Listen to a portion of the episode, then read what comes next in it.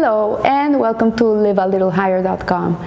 This week we continue learning Hovot Halevavot, Duties of the Heart by Rabbi Bahya Ibn Pakuda, and we're in the chapter of the, of, uh, the Gate of Trust of Bitahon.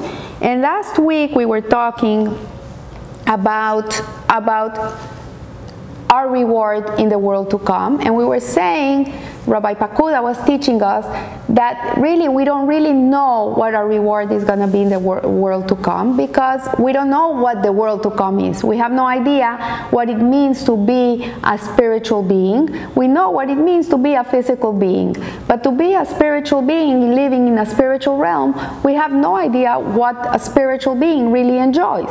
So we don't know what the reward is going to be in the world to come. Today, what he's teaching us here is that none of us in absolute terms can claim that reward solely on the basis of the good, good things we have done in this world. If a person has indeed lived in an exemplary life, Hashem offers a reward only if two, if two conditions are met. So The first is that you reached out and inspired other people, that you have to be an inspiration to other people, that you are a role model in this world, that when people look up to you, they're instantly connected to Hashem. Because when a person lives righteous, righteously, godly, in a godly, holy way, this is a revelation of Hashem in this world. So we see here that that is what we find in Daniel. Those who inspire others to do good are like stars forever after. So, and also in Mishlei, those who oppose evil will be pleasant and blessings of good will come to them. So it's important to understand that we don't live for ourselves, that we are all here to inspire each other, to help each other, to, to give a hand to someone else, uh, to see what they, how they should be, how they should believe, how they should live. You know, it's very important to understand that you're not here only for yourself, that you you have an impact in the world around you. You do.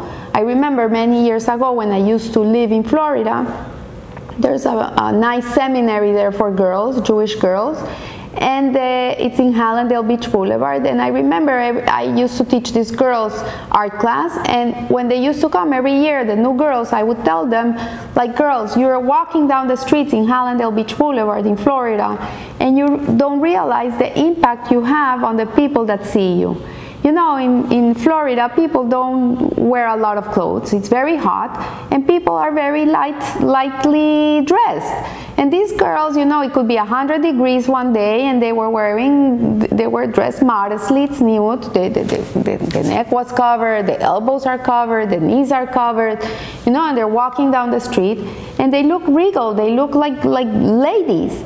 And, and, and this creates an impact on the girls in the community that are not there yet, that are walking down the street or driving their cars and they're seeing these girls, and it does create an effect.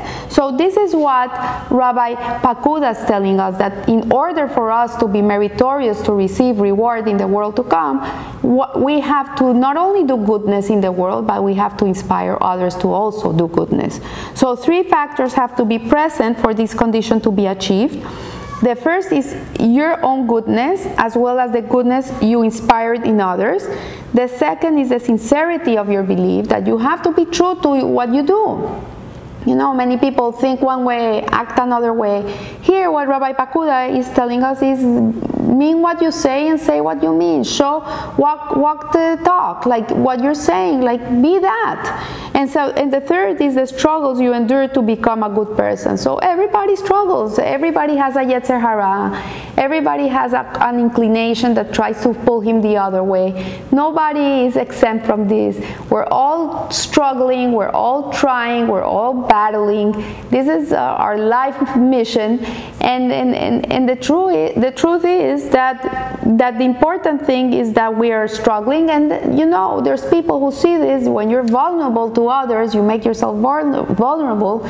You're not such a perfect person. And the other people see you and they say you know what? If she can do it maybe I can do it too. So the second condition that secures you the reward of heaven is simply Hashem's kindness.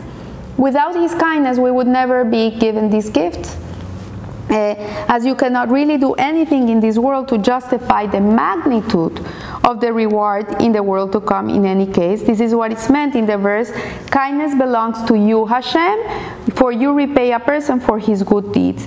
Why in fact do none of us in absolute terms deserve olam haba, solely on the basis of the good things we have done in this world. So what he's saying is that just being kind, good, and, and, and, and, a righteous person is not enough to secure our place in Olam Haba. We need to have Hashem help us. We need His hand. We need His help. So Hashem assists you on every occasion to fight and conquer your Yetzer.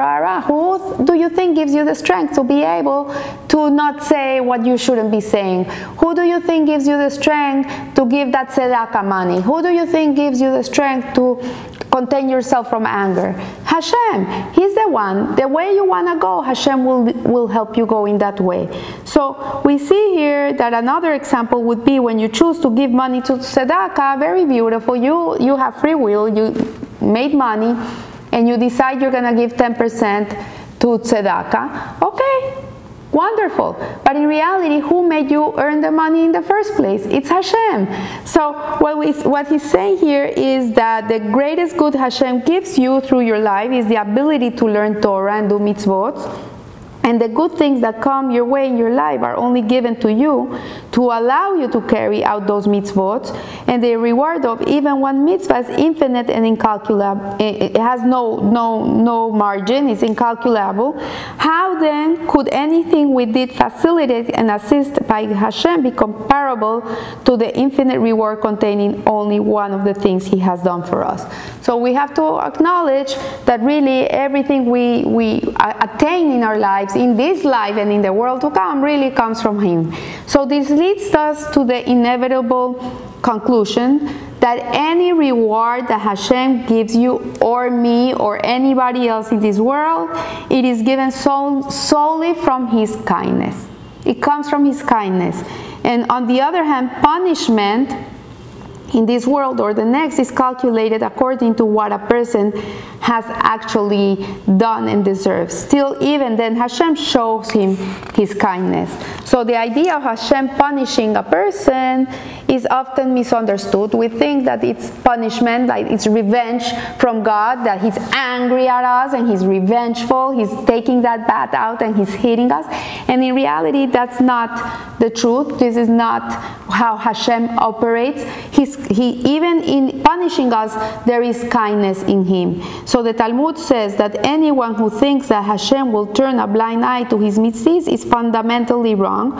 When we do averas, when we sin, when we do sinful things and hurt other people, we are in reality hurting ourselves too at the same time. So that's why Hashem has to punish us because He's trying to correct us. He's trying to not hurt our, ourselves. This is, you know, I read a beautiful um, saying today that Hashem breaks us so so we can so he can save our neshama, so he can save our soul. Sometimes we have to go through very hard things in our lives, but in reality, if we didn't go through that, then our soul would be lost. And he does it for our own kindness. So when a patient wakes up after an operation, to remove a tumor, this says Rabbi Pakuda, there are four words he wants to hear from the doctor. He wants the doctor to say, I got it all. This is what this patient wants to hear. Like he took everything out and it's gone and I don't have to do anything more and it's not going to come back. So if he didn't, the disease will not be cured. He would have to go through tremendous uh, treatments and he would have to go through more surgeries and he would have to be praying that it wouldn't come back. Uh, obviously, if there is no lingering disease, there is no need for the surgeon to do anything more.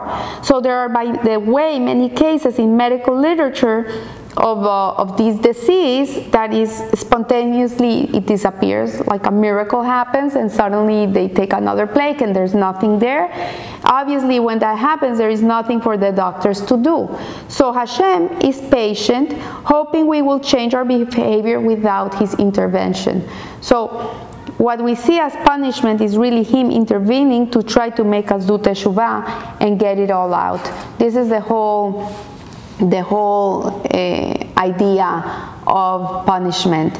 So this is what David, David uh, the King David, David Hamelech wrote: "Kindness belongs to you, Hashem, for you repay a person for his good deeds, and He is merciful, forgiving sin and not destroying."